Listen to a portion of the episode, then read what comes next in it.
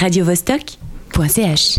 Une carte blanche à l'artiste plasticien Wim Delvoye, c'est ce que propose le musée d'art et d'histoire depuis le 26 janvier et jusqu'au 16 juin. L'exposition s'appelle L'ordre des choses et Céline, t'as l'air d'avoir été séduite. Complètement. J'ai adoré cette exposition.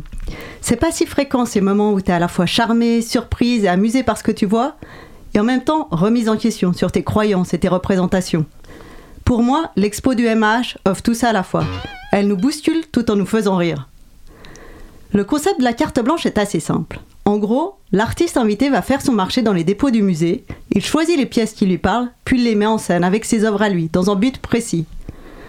Dans le cas présent, Wim Delvoye nous confronte à notre rapport à l'art et aux objets. Il questionne ce qui a de la valeur à nos yeux, ce qu'on juge beau ou pas beau. C'est frais, ludique et en brin provocateur. Allez-y, je vous promets, vous ne serez pas déçus. Tu m'intrigues. Parle-nous un peu de cet artiste étonnant qui bouscule les codes. Wim Delvoye est un plasticien belge né en Flandre en 1965. Il est reconnu dans le monde entier pour sa capacité à surprendre et à faire voler en éclats nos certitudes. Sa notoriété a vraiment démarré en 2000 avec son œuvre Cloaca.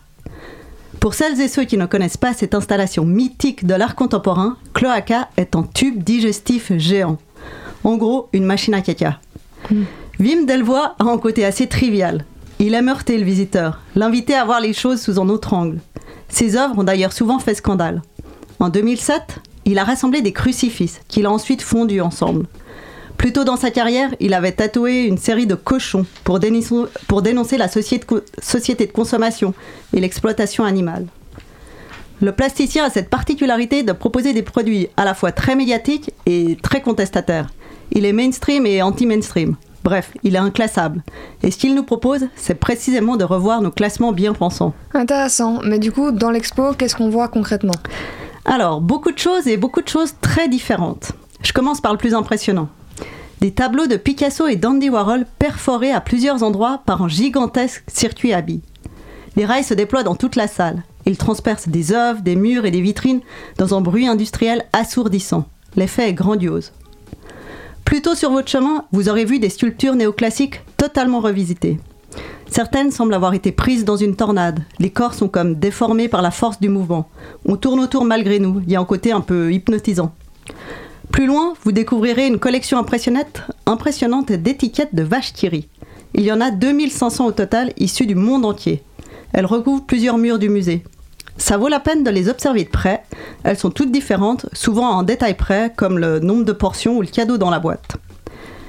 Wim Delvoye adore détourner les objets de leur contexte d'origine, puis les transplanter dans un tout autre univers.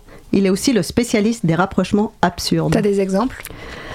Eh ben, l'artiste a transformé les trois petits salons feutrés du musée en des sortes de cabinets de curiosités surréalistes. En entrant à gauche, posé contre le mur, on trouve un écusson genevois peint sur une planche à repasser.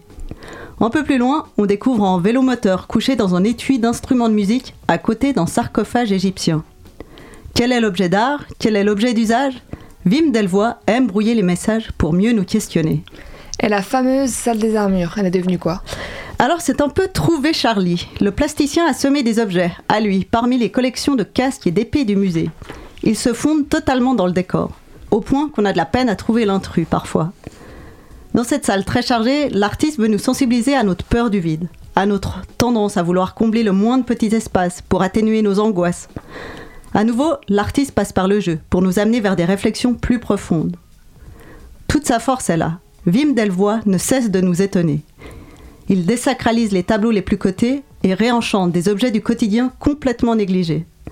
Toujours avec humour, il nous emmène explorer des territoires artistiques méconnus.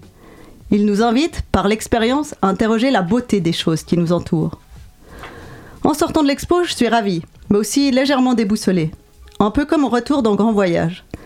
Comme si mon cerveau avait été réinitialisé. Au final, je me demande si c'est pas dans mon esprit que Wim Delvoye a greffé sa carte blanche. Radio Vostok.ch